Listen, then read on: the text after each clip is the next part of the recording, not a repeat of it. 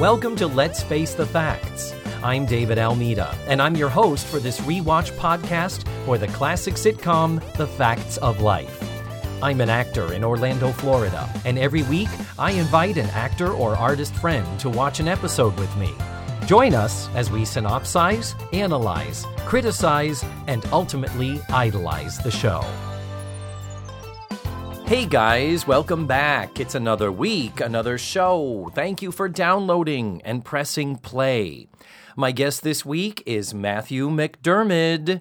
I've known Matty for over a decade. He's an actor, a singer, producer, director. He's been running his own theater company for the last few years, and I'm I'm just really happy I got to talk to him again and I got him on the show because like most relationships during the pandemic, we have not been really in touch that much, and that definitely needed to change. So, this week, Maddie and I watched season 6, episode 24, It's Lonely at the Top, with an original air date of March 27th of 1985. I think we're ready to jump on in. Let's face the facts with Matthew McDermid. Matty McDermid, welcome to the show. How the hell are you, sweetie? Oh, I'm grand. I'm grand. It's so nice to see you. You can't see me, but I can see you. Oh, and that's all that really matters, isn't it, dear? It is. It is. It is not about seeing, it is about being seen, isn't it? For you, especially.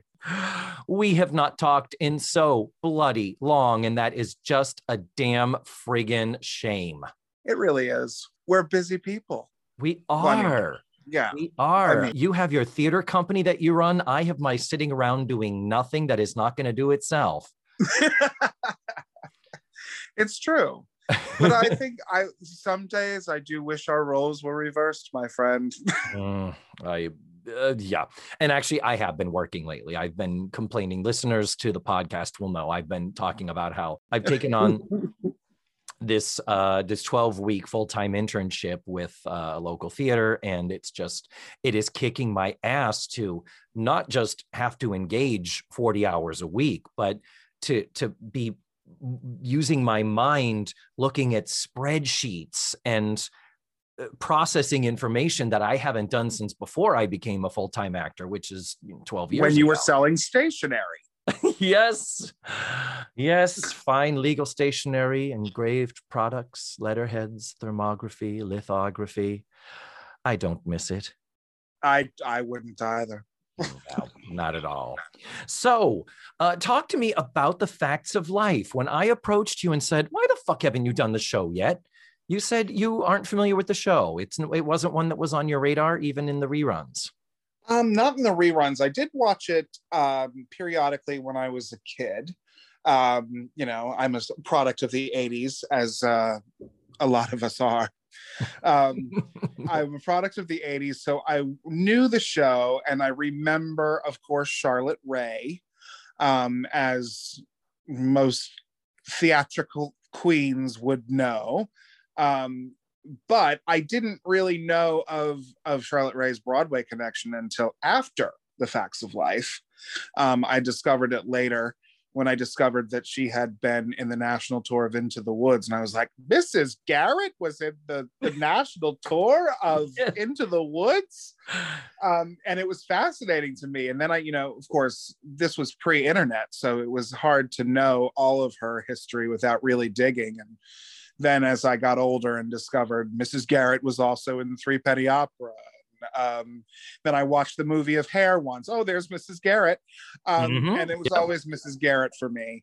Um, and then another thing I remember vividly about my uh, childhood experience with the facts of life, and I'm sure you've probably already done this episode. I don't know what the episode was called, um, but there was this episode where Blair was playing with a yo-yo. Does this sound familiar? And all of a sudden, she started um, doing these yo-yo tricks, and she's like, "Now I'm going to do around the world," and she started swinging the yo-yo over her head. Mhm. And I remember as a child finding that to be absolutely hysterical. and I think I tried to recreate it at school once where nobody found it hilarious but me. Yeah, because everybody reacted like you know, it was like suddenly this this flying uh, uh, missile was going to hit them at any point and injure them. Yeah, that goes back to the Eastland years, back when we were in the uh, at the school. Oh and yeah, I'm trying to remember what the episode was. I forget what what the I, was. I should know this. I mean, it's head, very but... funny to me because you know that sticks out in my mind vividly more than television shows I have watched in its entirety. Mm-hmm. And I have no idea why it sticks out so much. Well, um, I want to talk more about uh, what you have been doing uh, during the pandemic and your theater company and all that fun stuff. But we're going to get to that in a little bit. For sure. now, we are going to discuss season six, episode 24. It's Lonely at the Top. Um, very different in uh, gay male circles when you yeah. but anyway it's if in orlando it's not so lonely when you're the top. Um yeah and honestly if it's if it's lonely you're doing it wrong i'm sorry. Yeah um, sorry guys. the original air date was march 27th of 1985 i remember it well. We met at nine it was eight. this episode was written by Jerry Mayer, one of the OG writers, one of the creators of the show. You'll notice he's in the opening credits. Yeah. So this is, he's been with this show from the very, very, very beginning. And that's unusual. Uh, yes. And also, one would therefore expect the episode to be a little bit better. And and a lot of discrepancies in timelines and uh, a, character things and events and just confusing stuff. There's for a veteran writer that Mr. Mayer is. Mr. sounds like Louis B. Mayer. I wonder if he's related. oh, that's got you got to find out. Yeah, I suspect not. I feel like I've looked him up and I would know that. Yeah. Um, and the episode was directed by John Bowab. John is the in house director and will remain thus for pretty much the rest of the run over the next three seasons. And uh, now, Maddie, this is the point in the show where I put my guest on the spot and okay. ask you if you would please provide a one to two sentence synopsis, very brief, of the entire episode, similar to what you might read in a TV guide. Go. Oh, okay. Um, Mrs. Garrett goes out of town. Thanks a lot. No Mrs. Garrett in this episode. Um, and she leaves Jo in charge, but Blair gets all persnickety because she feels she should be left in charge with her brilliant business acumen. And nobody wants Blair to be in charge, but Jo's busy doing other things, so she lets Blair be in charge. I love that you use the word acumen. We haven't had that word enough on this podcast. well, I'm surprised it came out of my mouth. so, with your loose familiarity with the facts of life, did you remember Edna's Edibles? Do you remember how there are different kind of phases of the show?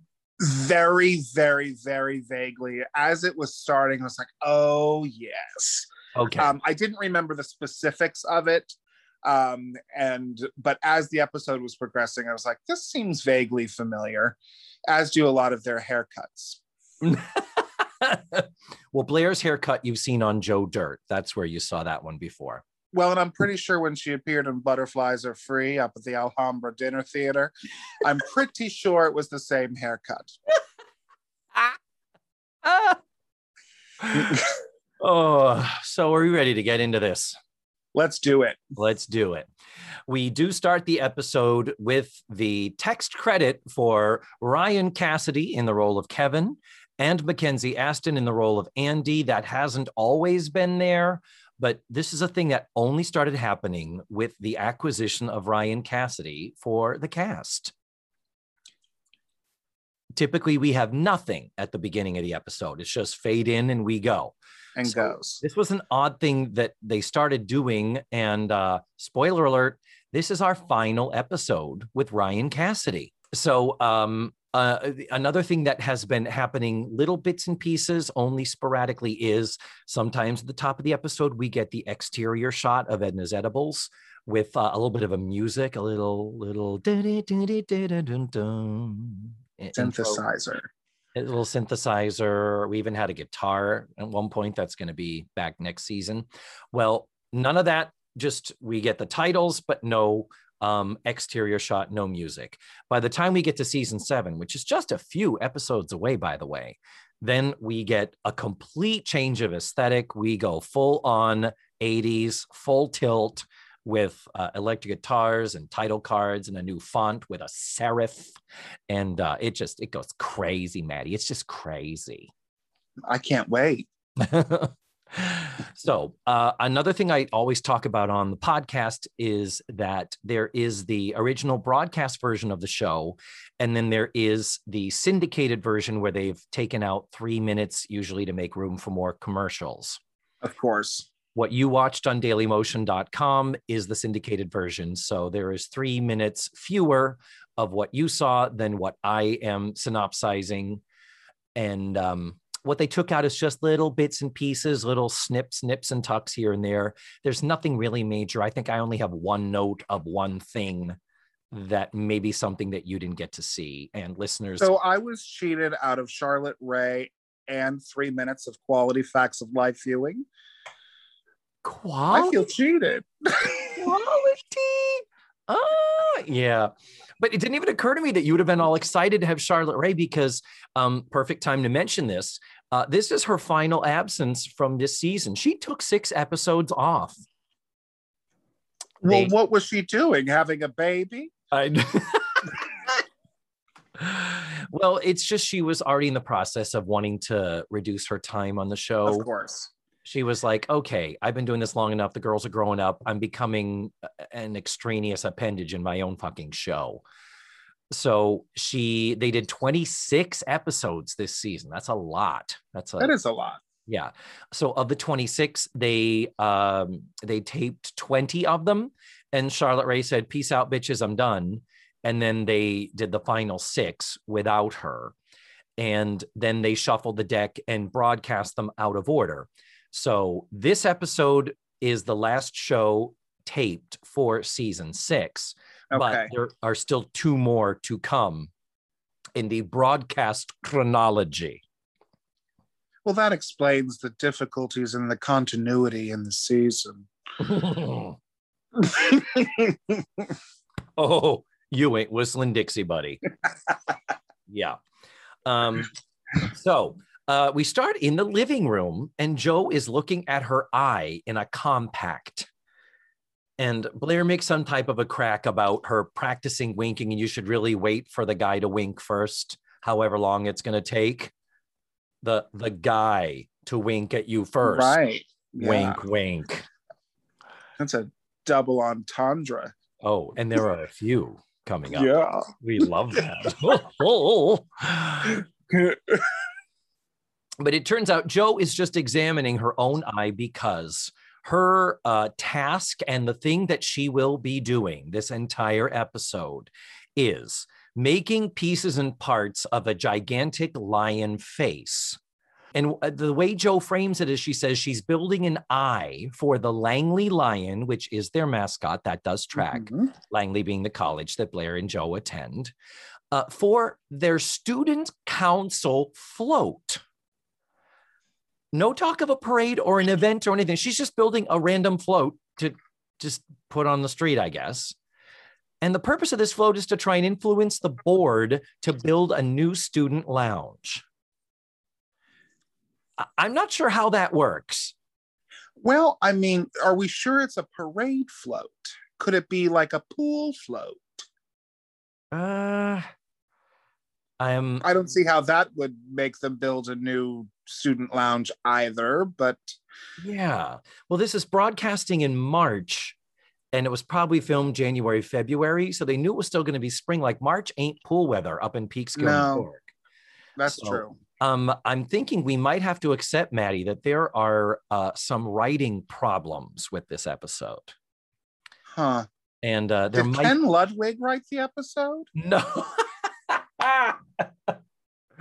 oh dear. That they was, should have brought in Neil Simon, the script doctor. They need to punch up. They needed punch up. That's for sure.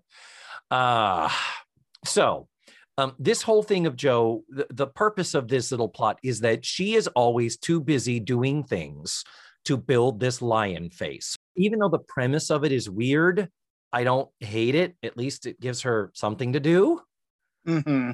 And it fortunately um, takes away what could have been some fabricated conflict.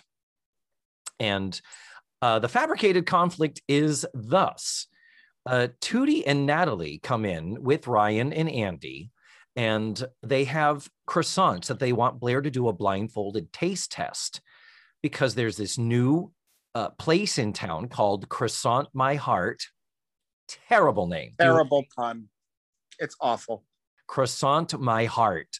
So that's because that's not how you print. Yeah, I- I mean, you don't em- emphasize cross and croissant. croissant. Yeah. It's like it should have been called croissant of a bitch or something. yes.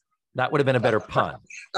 Yeah. And again, cro- croissant is not derivative of the word for cross. Croissant is the French word for crescent. Right. Uh, so bad pun. Again, another little ding against uh, Mr. Mayer here. Um, so when Blair does the taste test, uh, according to Natalie, she picks the competition and it's like, oh fuck, we're screwed. We've got this thing. And um, the the line that is written here is Mrs. Garrett, it's it's go into the kitchen, Andy. Mrs. Garrett left a list of jobs for you to do while she is gone. Mrs. Garrett is just uh, cited as being out of town. We had this happen previously where it's Mrs. Garrett is out of town. But previous to that, her absences were uh, uh, precipitated by her almost marrying this man named Ted, a high school flame of hers, where they rekindled the romance and they almost rushed too quickly into getting married. Uh, but Ted is Ryan's father on the show. Oh. So he's not just some random uh, college boy that lives with them. He's there because he's kind of sort of a part of the family ish, except that there is no mention of his father or Ted or Mrs. Garrett being with Ted. And this is the last episode tape for the season. So, as far as I understand, I don't believe we reference Ted ever again in the entire series. So, just throwing that out there's a you know inconsistency that that doesn't really track o- over the several episodes. Um now one thing that natalie has is a concern about the competitor this this awful croissant my heart. They are actually owned by the federal foods corp. Corp. Yeah. this was very timely. This is the mid 80s this is when like corporatization america was really in full swing and you were starting to see the the bigger companies, the bigger corporations slowly start to push out the smaller mom and pop businesses. And you know, thank God that stopped. Yeah. Capitalism. but anyway, the whole big thing is what are we going to do about this? This new competitors come in. Oh my God, what do we do? And Tootie and Natalie are like, well, let's ask Jo. She's in charge. And Blair's like, whoa, whoa, Mrs. Garrett didn't leave Jo in charge. And she's like, I've been a junior executive at a major corporation. And my response is, uh, when? during the summer? No, you've gone to Paris during the summer. No, we know that you spent last summer with your now ex fiance named Cliff on his family's farm in Iowa. So there's not been a lot of wiggle room with Blair uh, having the ability to be in some type of a major position with her dad's corporation. Uh, but nonetheless, Blair pushes back, even though it's clear Tootie and Natalie are kind of like, we, we wish Jo was in charge. And really and truly, since Edna's Edibles opened uh, at the beginning of last season, Jo really has been the sort of de facto store manager. She's always been the one checking the books, talking about profits, running the show, and it, it seems to suit her well. I liked when they had her doing that. I kind of wish they continued that through line with her into her adulthood and career in the subsequent seasons, but sadly they do not. Um, but that is something that does track. To give credit where it is due, it does kind of track that it's sort of a foregone conclusion that, yeah, Jo would be the one running the show here. Blair's the spoiled little princess, doesn't like to get her fingernails dirty, you know? right. I I mean you I mean Lord knows she's not going to be one of the grunt workers, that's for sure. Yeah. Um, but Jo says that she and Mrs. Garrett checked out this new place on their way to the airport yesterday. So apparently, Mrs. Garrett came back from this non honeymoon with her not new husband and then decided to skip town again because she only left the previous day. That's weird too. That doesn't track. Just just got to go on record saying all these things, Maddie, that don't track. uh, but Jo says that Mrs. Garrett's uh, spin on this other business, as she says, don't worry, people. I have to do it my my bad Mrs. Garrett voice is, don't worry, people will pay for quality. And there's room for more than one croissant place in town. Whenever you are inspired, Maddie, you may feel free to join me with your bad Mrs. Garrett impression to to uh, augment my bad Mrs. Garrett impression. Well, thank you. I'll have to. I hope I think of something clever to say. but here's the other thing. She says. But I have a question. Is there really, really, really, and I mean really, in this very small town, room for two croissant places? Um, I would argue yes, because Mrs. Garrett's place carries more than fucking croissants. She's not That's a true. croissant store. She's a gourmet food store. So Yeah. they have all kinds of things, and we are going to talk a little bit more about that as well uh, coming up because uh, the demarcation of exactly what specific type of establishment this is has been, how shall I say, sloppy over the last Yes. We will be getting into that. Um, so uh, when it did come down to, so what did Mrs. Garrett say about how to handle the shop and the business? And Jo says, eh, she just kind of left it up to us, you know? And so Blair is still dubious. She still suspects that sh- Mrs. Garrett left Jo in charge and Jo isn't telling her. So Blair argues her case and she says, Look, Jo, I'm older than you. It, it, only by months. They're the same age. hate to break that news to you. You're both college sophomores. Um, Blair says, I've so had it's not like me saying, David, you're older than me. So that makes you, you would always be left as the boss because you're older than me. Oh, I see. And you would always be left as the bitch for constantly pointing out how much older I am than you. Yes. Just saying. Just saying. Um, so um, Blair basically says, I've had more business courses than you. Not sure we've ever, ever heard Blair talking about taking a business course. We barely see these girls hitting the books, these 2 Mhm. really. Um, but Blair says, I've been groomed for leadership since childhood. And so Jo says, you know what? I agree. I have to take care of making this float. So you have at it. Be in charge, run the shop. You've got my blessing. And uh, that's a good thing because a, a lesser episode, a worse episode would have had the two of them trying to do it together and them butting heads. And in fact, Jo really does steer clear of stuff in this episode. Wouldn't you agree? Yes. And I, I'm going to go even further. She doesn't just steer clear of letting Blair run the show. There's even a point where Tootie and Natalie are kind of balking, and Jo says, "We left Ms. Warner in charge. We should do what she says. We should try it out." Jo is uh, actually very supportive of her girlfriend here. Why do you think that is? Um, convenience, just to have other stuff to deal with in the plot of the show. really. Um, but it's okay because Blair and Jo fighting, that's we get a lot of that. We just had that last week. And the thing is, when they were teenagers, yes, Jo would call Blair the spoiled princess, and Blair would call Jo uh, the uncouth, um, poor person. Lesbian. Lesbian. There's the. I couldn't think of the word. There it is. Thank you. um. So you know that's what they would have done as teenagers. They're adults. They're twenty. It's like you know this is they are friends now. So I'm glad they didn't revert to that state of their relationship. That did make me happy. I will credit the episode with that. Um, so Tootie and Natalie are skeptical, but they go along with it, and off we go. And it is dropped somewhere that Blair's dad is even coming into town. You know, funny, we should be talking about all the work I have done for his corporation that you've never heard of. Yeah. And um, uh, now we do know that Blair did have a sort of uh, position in name only. The last time Blair's dad appeared on the show, it was the the conflict, the the drama of the episode was that Blair, through having a, a tax audit, discovers that her dad had kind of been using her as a tax shelter. Uh oh. And uh, that caused a strain on their relationship, Maddie. Oh man, I guess it would. Yeah. So uh, it is interesting that what we know of her involvement with the company was kind of like uh, in name only. It's like we, we just call you a consultant, and that way we can, you know, make you into a corporation and file your taxes differently or something. I don't know. Um, Isn't that what parents do every tax season? make their children maybe into not- corporations. Well, not corporations, but they use them to get more money. Well, I mean, you got to give them something because when everything is over and they get their tax refund, they still have to have the kids around. Oh, that's my mother would agree.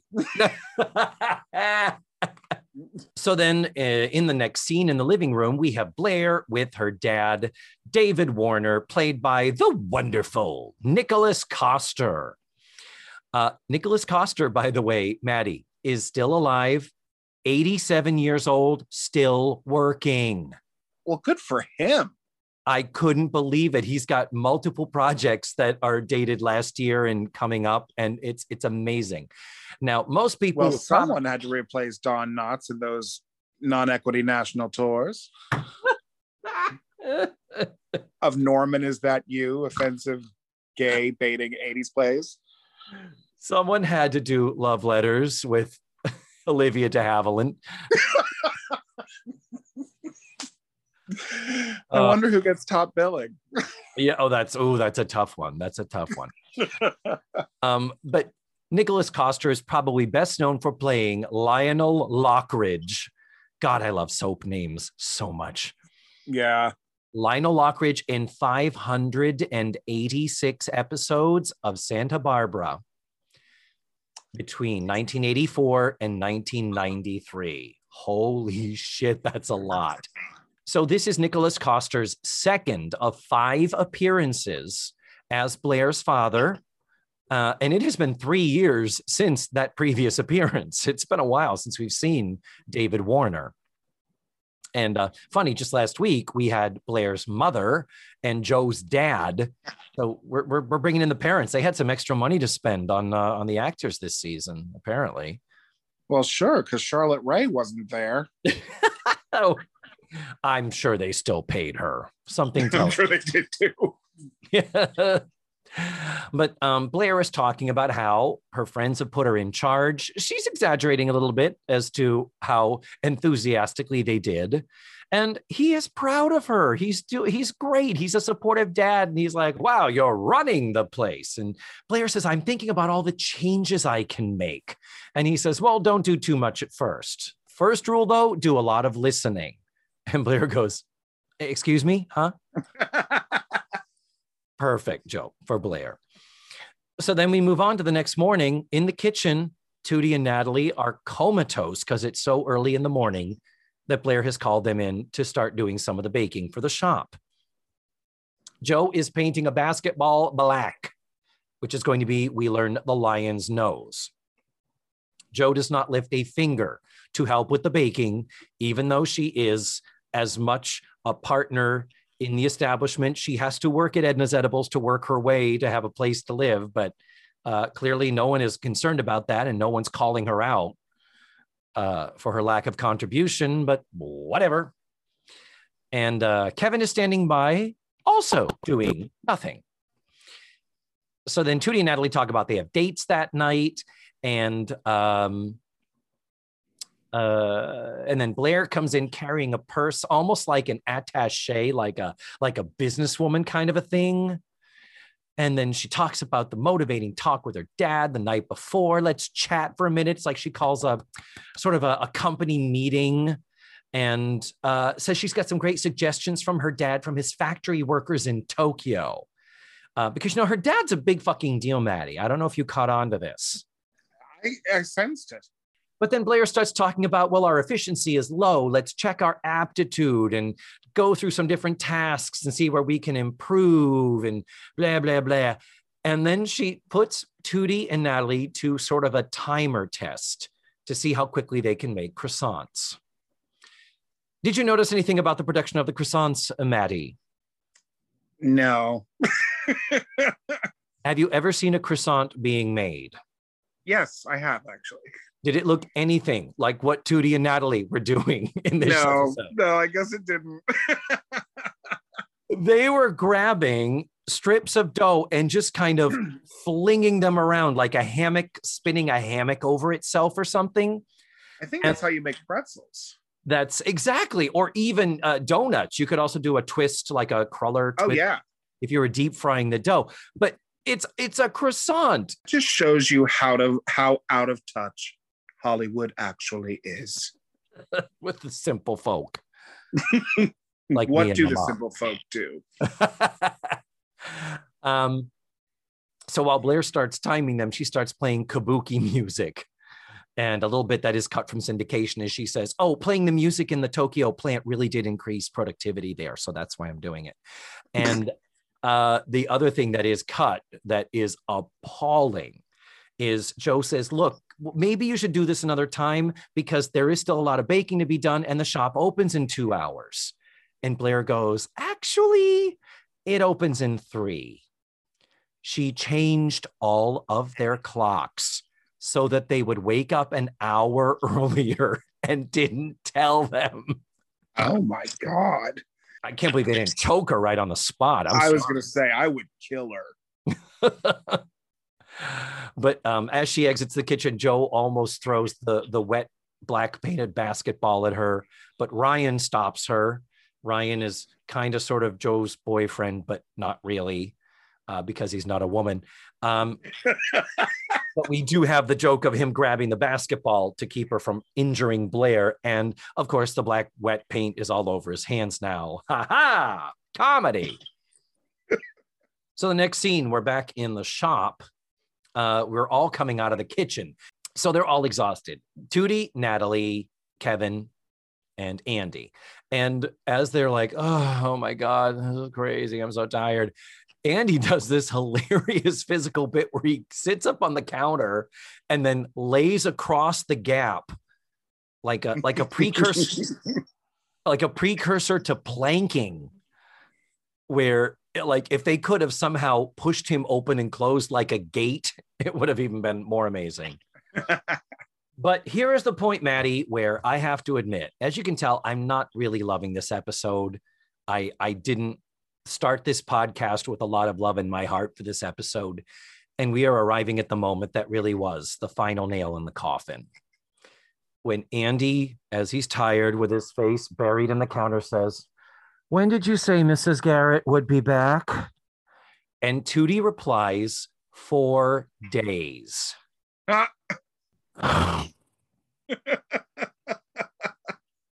wait, wait a fuck God damn shit hell fuck what all of this shit of Blair of who's in charge and all the sweeping changes I'm gonna make and increasing productivity. She's only gonna be gone for fucking days. I do what you normally do every other day of the week and maybe do a little more of it to accommodate that Mrs. Garrett ain't there to help you as usual. What the fuck? So basically, at this point in the episode, Maddie, I'm out. I'm done. I am fucking through with it. I am done. So we will now proceed from this point on to the end of the episode to hate watch it. Yes.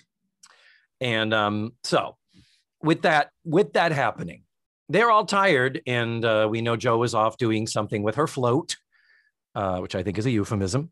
Uh, Blair shows up through the front door in a pink Knight of the Mary Kay Commandos power suit with shoulder pads from hell. Her hair is up. She looks fucking amazing. Wouldn't you agree? I would agree. She also looks 45 years old. Well, yeah, she looks like Angela Bower from Who's the Boss. Oh my God. Oh my God. She does look like Judith Light. Absolutely. Oh my God. I never thought of that. I mean, granted, I think of Judith Light as having that croaky voice that, that, you know, I think aged her a little bit. Yeah. Um, but uh, no, my God, that is such a thing that that Angela would have worn. Holy shit!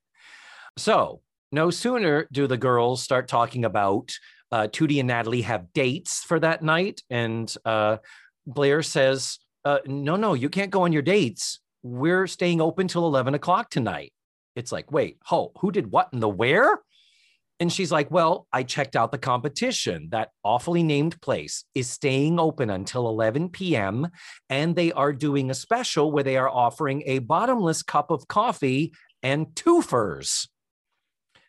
So Blair took out an ad in the Peekskill Press advertising that Edna's Edibles would be doing the same thing. And then she says, So I don't know what a bottomless cup is, but we need to get some right away so we can serve the coffee in it. Lord. And the girls do say, Blair, that's not a type of cup. That means you pay one price and we never stop pouring it. She's like, Oh, okay. And what is a twofer again? And they're Oh, like, God. Two for two for one. You pay for one and you get one free. And she's like, oh, ooh, ooh. and anyhow, she's like, well, well, eh, regardless of that, we have to be prepared. People are going to be showing up anytime now. And Tootie and Natalie are like, no, we protest. We're going out on our dates. And then another weird line. Mrs. Garrett doesn't allow you girls to date on school nights. But I'm allowed to tell you to stay up until 11 o'clock working? Slave labor. exactly.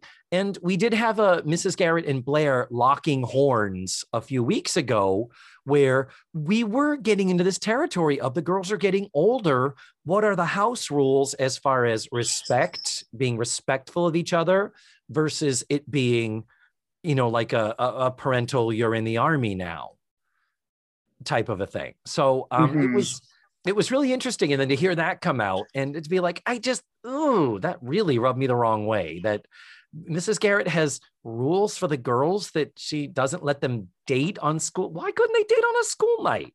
You go out. I to- mean, it's not like they're 14. yeah, no. Tootie is 16 and Natalie is 17. They are perfectly capable of going to the arcade, playing a couple of rounds of Donkey Kong, maybe some Galaga, maybe some Ms. Pac-Man, and then coming home. Is Donkey Kong a double entendre? It can be if you want it to be. So Tootie and Natalie are like, well, guess what? We're still going on our date. Go fuck yourself. So no sooner does Blair learn that she doesn't have Tootie and Natalie to help her, and and Andy and Kevin have gone off to go see a hockey game, apparently. Then in comes this old guy.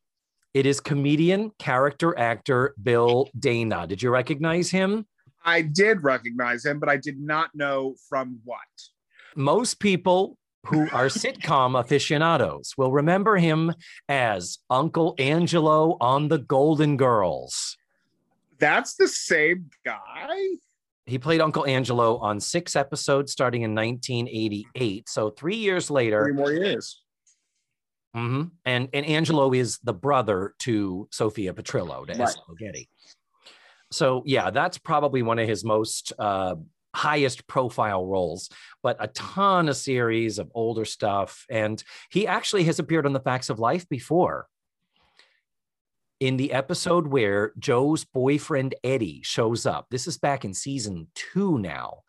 In season two, Jo's uh, boyfriend, who was in the Navy, Eddie, shows up and decides he wants to get married, even though she is 16 and he is 18. So they kind of run off together and they go to stay in a hotel. And Mrs. Garrett and Blair chase after them and they have to go to the hotel manager to find out what room they're in. Bill Dana plays the hotel manager. Continuity. Mm-hmm. Ain't Exactly.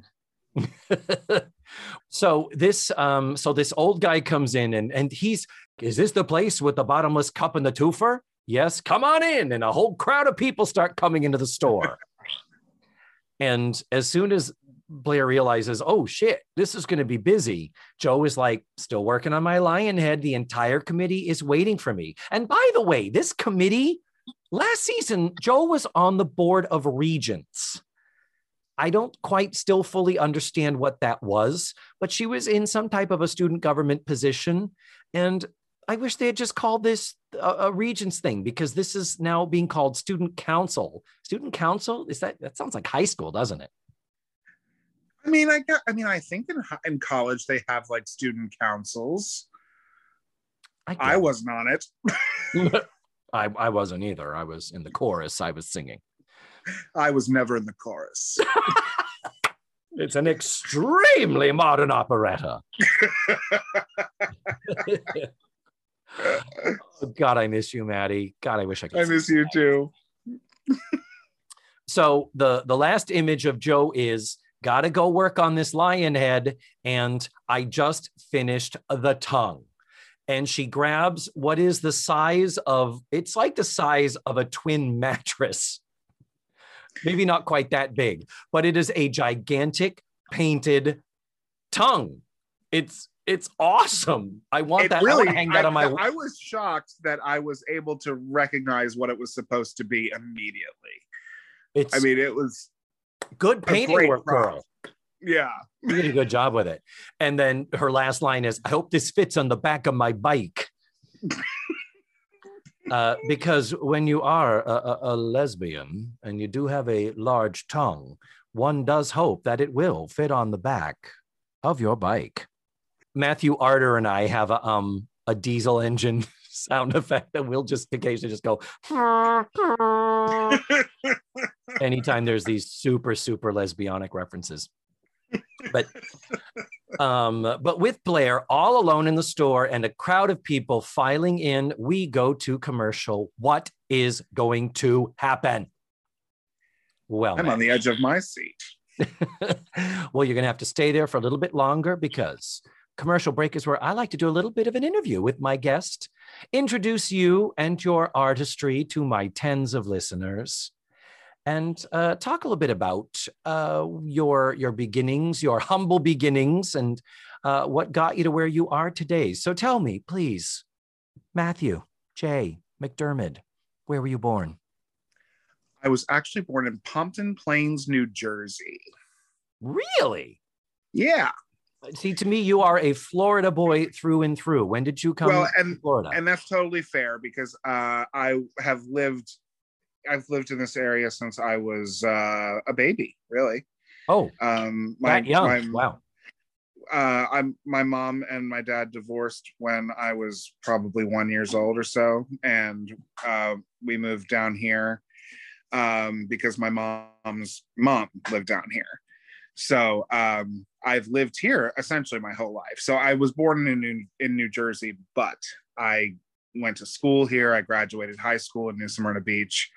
So I've been, you know, I'm I'm essentially a Florida boy, recovering New Jerseyite. Very nice. And uh, when did you start getting into the theatre? Uh, well, interestingly enough, my aunt um, took me to see um, my first Broadway show in like 19 when I was in third grade. Um, she took me to see uh, the last cast of the original run of A Chorus Line. Um, that was when I sort of realized that was something that I wanted to do forever. Um, and from that time on, I was I was hooked, and anything I could go see, I would see. Of course, I had grown up watching um, movie musicals and old movies because um, anytime I stayed home from from school sick, my mom would go to the library and get old movies for me to watch because she knew they wouldn't be uh, too dirty, you know. Mm. So I grew up watching um, stuff like Seven Brides for Seven Brothers and um, The King and I and all those Rodgers and Hammerstein musicals. Um, so it's um it, it was sort of a given, but it was also in my um, in my blood because my um, my great grandmother on my mom's side um, steel ball. Her, no, no. Her my, my, mother's father's mother was um, on Broadway in Life with Father. um, and my mother's father was actually um, one of the original Little Rascals. Um, before Alfalfa and all of them, there was a set of boys um, on the show, and my grandfather was one of them. He Which was. Character? Um, I don't even know, and I'm so embarrassed that I don't know the guy, the role, the name of the man he of the boy he played. Um, but he was really close friends with Dick Van Patten, um, and he was, you know, eh, but he got out of it. He got out of it really fast. He was not into it. I'll have to send you the article because there's a picture of him, eh, you know, on the bike that he rode on the show. But he wasn't. I mean, he didn't stick with it. He wasn't into it. Um, but. I guess it was just in my blood. He um, he died young, so I wasn't really able to ask him about it when I started to get into it. Um, but I guess it was sort of inevitable. Um, and then I went to college, got myself a bachelor's degree in musical theater because you know that's what every mother wants their child to do. Um, all the way to the bank, my friends. Yeah. Don't you want to major in English? Uh, no, not really. Um, I taught high school for a few years. Um, I then I started professionally stage managing, um, and then um, I really entered into directing, doing a lot of directing, um, and that's been my primary focus for the last fifteen years or so. Mm-hmm. Um, and I started a theater company uh, this is we're in our third season now. Um, mm-hmm. We started uh, two years ago this this weekend actually. Um, we started with other desert cities, and we've been um, going pretty much full steam ever since. Um, yeah, and so you guys have been doing a socially distanced. You've been you've been trying to do COVID friendly productions that audiences can. Yeah, we socially distanced. We found a way to do it safely, and I and I you know I there are a lot of people that are judgy and say, "Oh, nobody should be doing it," blah blah blah blah blah. And you know, I say I see some merit to that as well, but um, I also see the merit and the importance of the arts. And if there's a way to do it safely, do it. Yeah. Um, and obviously, and- audiences are not as large as they can be, or or w- what we would like them to be, but um, the audiences have been decent, you know, and I'm continued to do work that's important and stories that are important to be told. And um, and we've been very safe about doing it. So um, I'm really proud of the work we've done in this pandemic world. It's called the Ensemble Company. Um, we're in residence at Penguin Point Productions, which is owned by James Rumlinger, another Facts of Life aficionado, uh, friend of the podcast, and friend of the podcast more about it than I do, actually. Um, yeah, he's he he has an obsession with Lisa Whelchel. Mm-hmm. Totally. He's got an actually at Penguin Point. There is an autographed photo on display of Lisa Whelchel. Yes. so, um, you know, I, he's going to be so thrilled that I was on this podcast. um, oh but, yes, uh, no this this will give you a lot of currency in Brendlinger land. It's true. um, All right, Maddie McDermott. Enough about you. We got to get back to the facts of life. Back to it we come back to the shop and the place is busy. The joint is jumping. And Blair is running around waiting on the customers like a crazy person. And I have one question Why? Yeah. This is where we get into the what the fuck is Edna's edibles question. Because, well, and I have to ask you a question because I, you know, this is the only episode I've watched in years, and certainly the only episode that I remember now of Edna's Edibles. That place does not look like a a shop that sells food. Oh, you don't think so? With all the hanging no, garlic and I, the bread and the baskets with pasta? Well, I mean, maybe. I mean, maybe no bread shop I've ever been, but maybe maybe in New York that's what they look like. I don't know.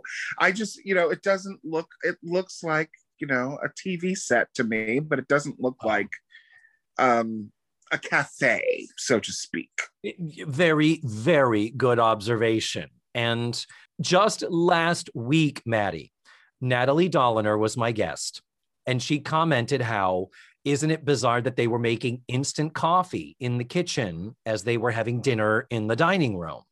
And she's like, This is supposed to be a gourmet shop. It should have fancy coffee and all that stuff. And I said, Well, Natalie, not really. I argued and said, No, this place is a gourmet food shop. And over the year and a half, almost two years now that they have existed there, they have sold strudel, croissants, baked goods like cheesecakes. We know they make hors d'oeuvres for catering, but there also have been submarine sandwiches. There have also been freshly home ground bratwurst, like That's- a fucking butcher. Like, That's oddly specific. isn't it though? It was so ridiculous. And then the fact that we have these little cafe tables.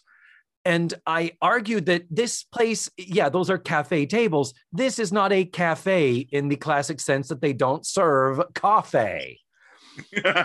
It's not a coffee shop. This is not a Starbucks. Well, guess what? I'm wrong. Thanks, Facts of Life made a fucking liar out of me. How rude. How dare you? So, um, with this, we now have Blair running around with a coffee pot filling people's coffee and people giving her orders uh, in a little bit that's cut from syndication. A woman is like, I'll take a chocolate chip croissant and I want extra uh, fudge on it and whipped cream. It's like, bitch, you're not ordering a sundae. And uh, oh, and I need some. Do you have decaf? No, all we have is calf. Well, if I could have some packets of sweet and low for the coffee. And I've said this before. Yes, the tables are there where people can sit and eat the food if they want to. However, there is no reason this business establishment could not and should not be a counter service establishment.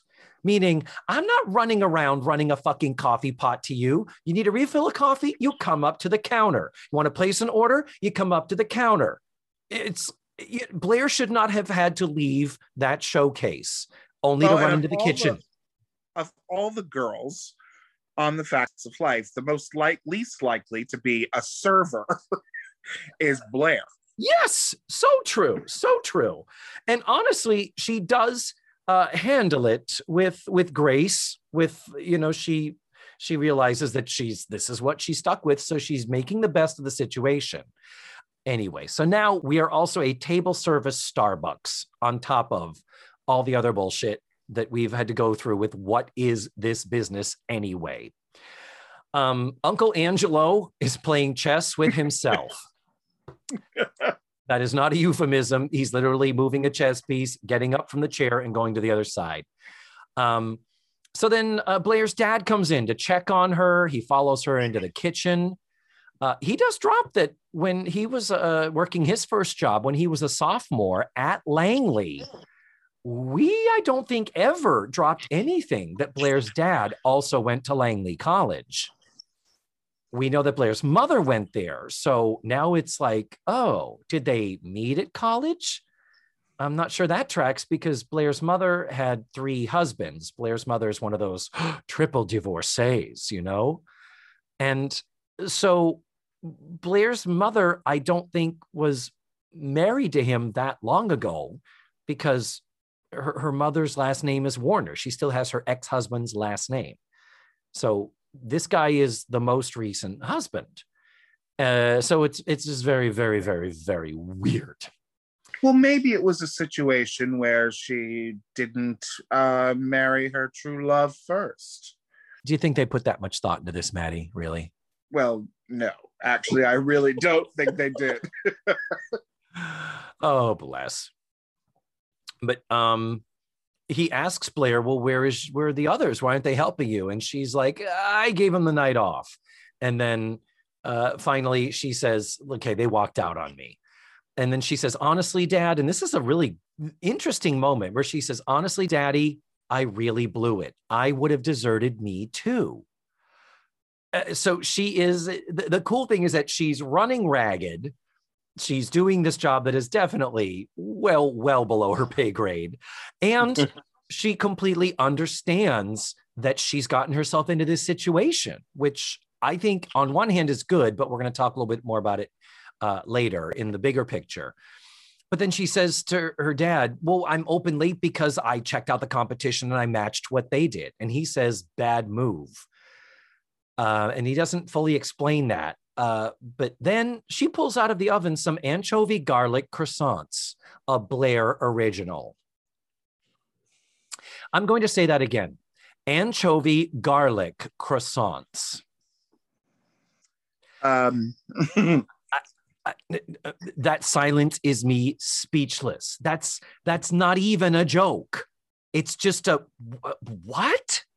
And why Blair would never in a million years eat that herself. Yeah. Now so, if it was like brie and caviar or something hoity-toity. Right. And wouldn't it have been cool if after all the dust settles, have them say, So, what are these things that you made? Oh, they're, you know, I had to throw it together because we ran out of other supplies. It was so crazy. And have the girls be like, This is really interesting and good. We should add this. Let's, let's make Mrs. Garrett uh, add this to what we offer. That would have been a kind of interesting little uh, byproduct of this.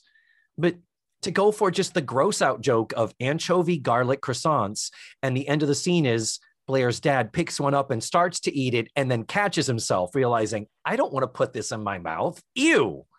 Yeah. But I've had um, that experience. Yeah. Anyway, um, but he is supportive. We're, we're having nice father daughter moments where he's being supportive of her, even though she really isn't in a position to truly take it in and absorb it. Um, so then we have these two hockey dudes they're drinking beers and Blair's like, "Oh, no, no, no, can't have alcohol here." And they're like, "It's okay, we'll get rid of it." And they start to chug, and she pulls the cans away from them and throws them away. And uh, we see on the back of their shirts that they are from a college named Braddock, Braddock College or Braddock University. That is a fictional college that does not exist. Uh, but these two guys are really sad because they've just lost the big hockey game and the two actors playing them are pretty awesome, I think. Mm-hmm. We've got Garth, who's kind of the the smart one, I guess, played by actor Dean Hamilton, who is uh, doesn't have that many acting credits, but uh, nowadays he seems to have moved more into the writing, producing, directing side of things. And the part of Fielding, the other one, the dumb guy, did you recognize him, Maddie? I, I didn't. He is played by Peter DeLuise, son of Dom DeLuise. Of Dom. And he looks like him. When you look at when you te- when I you find that out, you look at like, oh yeah, I totally see. Well, now I'm gonna have to go back and look because yeah. I was, I mean, wow. Yeah, and he's funny. He's really funny. He is funny. Yeah. Now I remember his brother, Michael DeLuise, who is also an actor. In fact, Michael DeLuise is more of an actor than Peter. This guy here, Peter, he would also move into directing and he still is working in the biz today. But both Peter and Michael DeLuise uh, were on uh, 21 Jump Street. Were they replacements for like Johnny Depp? Uh, no, because um, at least Peter was on 91 episodes and there were okay, only 100 so and something episodes. So he was a regular for most for the of the same series. thing. Yeah. Okay. Mm-hmm. Same time. Yeah. So they're really sad. And Peter is funny, man. His comedic timing of going, oh, we lost the game eight to two. And he does this funny gesture with his hands, this funny close shrug with his hands close to his face, going, What went wrong? Wonder where he got that timing from. I know, gee. Hmm. Uh, so Garth, the other actor, starts rubbing Blair's shoulders and trying to get friendly with her. And it's like, get your goddamn hands off of my Blair. Granted, it is 1985. Consent did not exist. Um, but uh, yeah, she quickly pulls away. And um, as they're arguing about what went wrong in this hockey game, uh, they start kind of arguing because, of course, they've been drinking. So there's a little bit of alcohol, uh, grease in the wheel works here. And it's like, I'll bet you I could hit this hockey puck over to that barrel, meaning one of the display barrels. I'll bet you 20 bucks I can hit it right, right over there. And Blair's like, You're not hitting a fucking hockey puck in the store. You could break something. So then Kevin and Andy come in. And remember, they were at the hockey game. Right. So Andy's got a sign that's awesome. It says Braddock stinks on ice. okay, I'll give you that joke. That's great. And they're like, yeah, we crushed them. Woohoo! We were the underdogs and all that. And very quickly, Blair's like, shut up. I got these two maybe tipsy guys who are trying to do some weird shit here. Um, so as Blair is still trying to get them to not hit a hockey puck in the store, Kevin tries to intervene and he tries to help. And we have this standoff between Kevin and Garth. And as they're fighting, Garth walks over and kind of flicks the top of his hair. And his hair is insanely high, isn't it? Mm-hmm. It's it's like defying gravity. Amazing 80s hair. Very on point. But he calls him Goldilocks. Uh, do you remember what Kevin called him as he flicked his hair back in in return? I didn't realize there was going to be a quiz. Okay, that's fine. I've got you. so then Kevin re- responds in kind with, "Oh well, suits me, frog face." Frog as, face. As he flicks the guy's hair, but the way he says "frog face," it does sound a little bit like he calls him a fuck face. And I am very okay with that. What is it, you cunt face? so then Blair threatens to mace them, but they say that is air freshener. And Blair says, Go ahead, make my day. and in a rare moment, they actually cite the source. And he turns to her and says, I saw Dirty Harry. And uh, it's like, oh, that's not usually they'll do that thing and not actually tell you where it's from, but that is where it's from. It's Clint Eastwood. It was big right. in the 80s, big thing in the 80s. So um, so then it keeps escalating. There's going to be a fight. Uh, Tootie and Natalie come in, and uh, Kevin throws the puck outside, and they're about to throw down. And Maddie, I have used the term vaudevillian writers for this show because sometimes the language that they use, the humor, uh, and the the words they put into the mouths of these teenaged slash young women. And here is one Lulu of a little speech where Blair finally has had it. And she says, Kevin, I really appreciate you coming to my rescue, but you're a ninny too. Typical male macho piffle. Piffle. We have to stop. Uh, the words ninny and piffle have just come out of the mouth of a 20 year old woman in 1985. What the shit? There is only one woman who could make that line work Dixie Carter as Julia Sugarbaker. oh, oh, you ninny, you piffle. that would be awesome. May she rest in peace oh, those people don't appreciate Suzanne. Well, that's just a lot of piffle. the, the trouble is, this is a great speech. In fact, I wanted it to go further. Blair goes on to say, even Andy and Andy, little Andy had tried to intervene and they basically picked him up and he had to be rescued. But she says, even Andy, who isn't much bigger than a hockey puck, is ready to slug it out. And why? over one lousy hockey game. And so she says, All right, go out there and cave each other's faces in. If things don't go your way, try violence. But I'll tell you one thing you're not going to do you're not going to destroy Mrs. Garrett's shop. And I want you to get your stuff and get out of here. And so Blair quickly ovaries up, man, and goes after them. I really wish it had been taken another step further. Like I would have loved it if Blair had grabbed the hockey stick and said, You are not going to do this. And if you don't get out of here right now, I am going to hit you so hard in the kneecaps, you will be wishing you were able to play hockey and lose a game to Langley.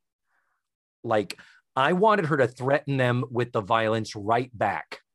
As in, Absolutely. okay, is this what it takes? Is this how I have to talk to you fucking Neanderthals? I am fucking done. I would have loved it. It's a great moment, but I would have loved it if it had went even further.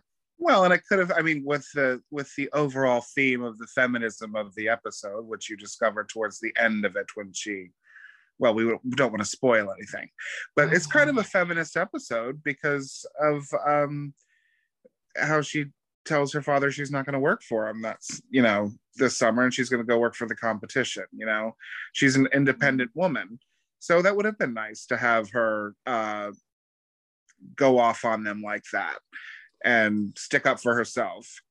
Um, yeah. which was not hugely common for women to do on sitcoms in the 80s. Yeah. Oh, definitely not. So, uh, yeah, agreed. Totally agreed.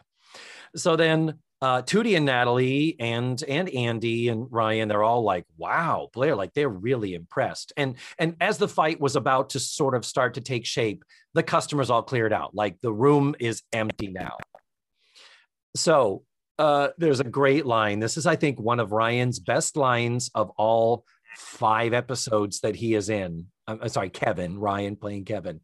And he says to her, Well, Blair, you saved that guy's life because because he would have gotten the chair for killing me. Good joke. I approve. Um, so then Jo and dad, Jo, David, Blair's dad, enter. Um, so she comes in and she says, Ugh, you leave something up to the committee and they make the mouth too small. So now I got to spend the rest of the night making this thing smaller. So, so, so Jo, um, what I'm hearing is that your tongue is too big for the hole. Uh huh. A little too big. And, you know, knowing that you are very interested in obtaining your liquor license, comes to Blair. Um, just saying that. So, um, and allegedly, what happened is he saw her on her bike with this tongue heading back, and he was in his limousine, so he picked her up. And he says, "It's a good thing the tongue fit into the limo." And I'm thinking, oh, so Jo got her tongue inside something of Blair's. Oh, uh, yeah. Um, but he said he was checking out the competition, and all he said was, "They're not knocking him dead. How's it going here?" And they said, "Knocking him dead, almost." So it's kind of not really reinforced whether there's any type of a competition winner or loser or advantage or disadvantage. It's just kind of abandoned. Um, but the dad does say, "I really think you could have used my help." And Tootie and Natalie are like, no, she didn't. We just watched her. Blair had this handled. She's a chip off the old block. And to her credit, Blair downplays it.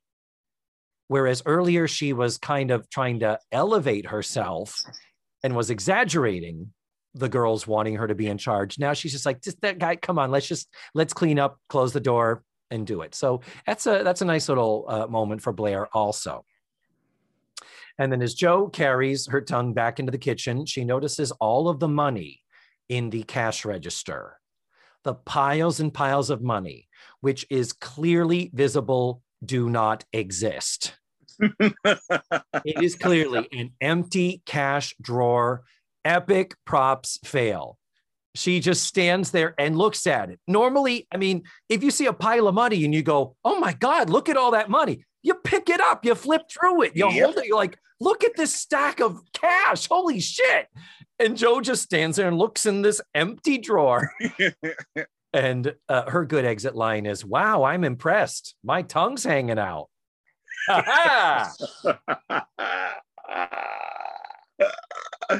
we have this weird changing of the gears where uh, he says, uh, the dad, David, says to Blair, I underestimated you. And you know what? Next summer, I'm putting you on a job with real responsibility, no Mickey Mouse positions. And I'm like, next summer? She has never worked for him over the summer that we've ever known. and then she says, thanks, but no thanks, because, okay, get prepared, get out your neck brace, people, because it's whiplash time. She's been thinking all night. Gunderson Mills has been looking for an intern in their design department. And Blair thinks she could get that position. And he says, but why not get a position in our design department at Warner? We could we could handle that. We could take you in. And she says, I think I'll grow faster out of the hot house. The hot house. Uh, you know, I think you're a ninny and that's a bunch of piffle. How about you and me, 23 skidoo out of this joint, go get a tintype, then head on over to the hot house. What the fuck?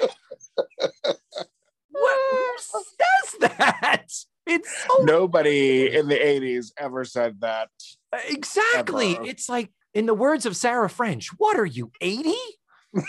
Who brings a glazed marble bundt cake to a party? What are you? Actual quote from Sarah French. God, I love that girl so much. The so the last word is that he, David says to Blair, but you realize that Gunderson Mills is our main competitor. And Blair says, I know. And he just looks at her and says, Go easy on us, okay? Freeze frame, roll credits, end of show. What? What's happening, Maddie? What's happening? I was so excited about the freeze frame thing because that was such a that was such a product of 80s television. The, you know, So, yeah, so okay, so the episode is over. Now, uh, my my thing, Maddie, you know, I'm going to be sending my notes back to the writers back in the time machine. yes. to my liking because we know that's really ultimately what the show needs to be. It needs to be to my liking and nobody else's. That's why. Here we go. The thing of Blair being artistic. This has been a through line since very early in the show. I think going all the way back to season one, in fact Mhm. they keep kind of tapping it and then running away. And then they'll touch upon it and they'll run away. Last season, we had an entire episode called Dream Marriage, where it was Blair having a nightmare, thinking ahead to the future, to the year 2000, where if she were to marry the guy that she was thinking of marrying, how different her life would be. And the big discovery of this this is season five, episode 20. So this is a year ago, was that she abandoned herself to become a family person and to be a wife as opposed to trying to have a career and a life of her own. And it was the discovery that she abandoned her art in this nightmare. And so as soon as she was awake and realized it's not too late, I can still, you know, fix things type of a deal, her Ebenezer Scrooge moment, it was Mhm. I'm signing up for art classes because we know she she was a painter and an illustrator and um oh she also drew the image of Jo's mother at the beginning of this season to be printed on the pizza boxes when they decided to try to sell Jo's mother's pizza so that has been a teeny tiny little through line and then it's never followed through with and and it continues to not be as the show progresses because Blair ends up going to law school and ends up becoming a lawyer. Um, but I always was like, why didn't they lean harder into this, whereby she could be the businesswoman with the big corporation of her father's to inherit, but it's Warner Textiles. Why couldn't she be part of the fashion department or something in the creative end? Why couldn't she be Angela Bower? Marketing, just marketing. Is that what it was in marketing? Yeah. Exactly. There's creativity and art in marketing. And um, so uh, we're kind of back to this thing where number one, she wants to do an internship at the competitive company. Oh, you're Blair Warner, the daughter of Warner Industries, David Warner. Yeah, come on in, learn all of our proprietary secrets. Can't imagine that would go badly. Like, bitch, you ain't gonna get that internship. and you know, the deal is why couldn't she have taken the job at her father's company, but have it be more of a daddy, I know you think you want me to run the company someday. I'm more interested in this other aspect. I want to explore that. That would have been all that we needed. Mm-hmm. Um, the other thing is that Mrs. Garrett is gone for four days. All of this, these sweeping changes for four days. In actuality, they could have fixed it simply with Mrs. Garrett having a family emergency, which is why we had to take her to the airport yesterday When is Mrs. Garrett going to be back? We don't know. That would have created a much different environment of, okay, we are, this is really us now. This is not temporary. This is somewhat permanent until further notice. So we do need to start thinking who is in charge. That would make sense, totally. Don't you think? Yeah. Well, I mean, but you said you said earlier that they filmed they filmed them and then they just threw the order out and just did whatever they wanted, right? Yeah. To keep the- Mrs. Garrett from being missing from the last six, as opposed to sporadically throughout the season, right? But we don't know means that uh, her sick aunt could have made a miraculous recovery in 24 hours and she's back. That's true. But they don't know that. That's why they're having to make these bigger, uh, grander scheme plans. Um, uh, here's my thing. I think what's bothering me that I dislike about this episode is that, you know, there is the old TV trope of a group of friends or a group of people together, and one person ends up in charge in the boss position, and they get a little too big for their britches. Of course. And everybody resents them and hates them. And then they get their comeuppance. Yeah, it doesn't really seem like there's a there's a lesson that is imparted mm. through this at all. Yeah. Really. What did Blair need to learn and how did Blair change? I'm not sure either of those things were clear. No, they def they definitely were not. I mean, even, I mean, maybe it was, maybe the lesson was to treat your treat your friends and your employees with respect, or they will not uh, work with you. But again, it's but, but that wasn't a huge conflict. It yeah, was, it wasn't gonna, huge. The, the store's open late. You guys are going to stay right. And they're like, no, we got a date. Tough shit. And she freely admits, if I were them, I would have deserted me too. She admits absolutely dad. So there's not even a sense of, oh, can you believe they did this to me after all that I'm trying to do to improve this place? Like, absolutely. That would have been a, a little more interesting angle. It would have been a little more cliched. Cliche on the facts of life? Never. Never. Oh, well. Final thoughts of yours, my dear. I have spoken at length. I have really enjoyed myself, first of all. Um, first of all, because it's wonderful to see your pretty little face. Um, but and to talk to you, of course. But I it was neat to re uh, watch an episode after being so far removed from it. Um, yes, I'm still angry that there was no Charlotte Rae. Um, we got to get you a Mrs. Garrett episode before she's gone at the end of next. Oh my god, I know. Well, but I do also love Cloris Leachman. But no, it was really nice to um, experience it again, and I had a good time. Well, Maddie, my love, God, it's been so great talking to you and hearing you and doing all of our sidebar references. there are thousands, and some uh, we didn't even get to. uh, I know we have so many more, so many more. Well, here's looking forward to uh, things getting a little bit more normal where we can get together and see each other in person. So until next time, I cannot wait to see your face. I cannot wait to hug you. And until then, smooches, my love, and goodbye. Love you, my dear. Mwah! Mwah. And there you have it. That was Maddie McDermid.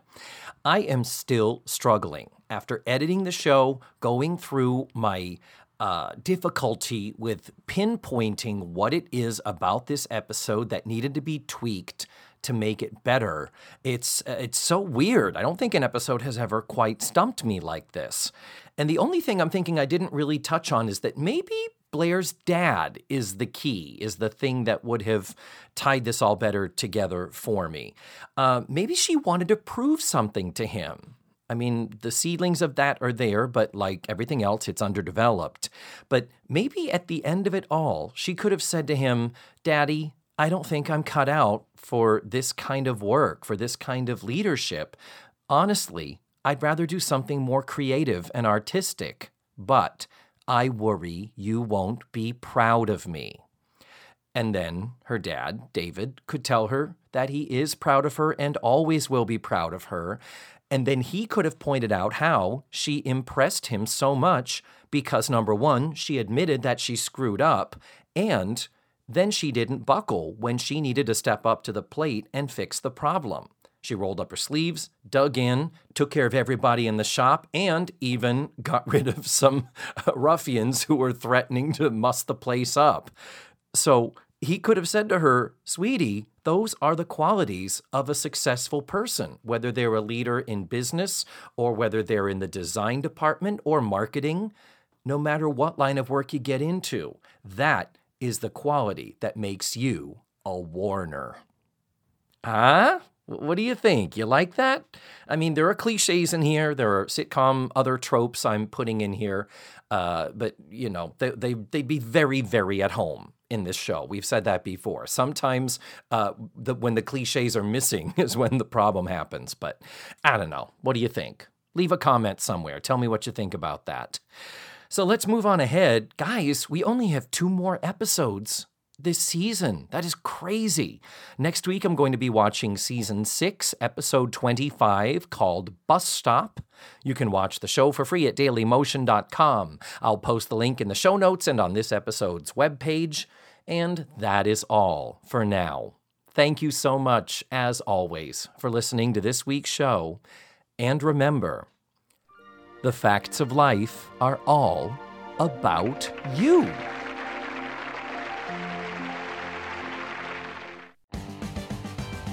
Let's Face the Facts was created, produced, written, hosted, and edited by me, David Almeida. My theme song was beautifully arranged and recorded by Ned Wilkinson. Visit my website, facethefactspod.com, for supplemental photos and videos, audio extras from the digital cutting room floor, links to my social media, and ways that you can support the show financially. And don't forget to subscribe, rate, and review the show wherever fine podcasts are found. Tune in again next week for another thrilling episode of Let's Face the Facts.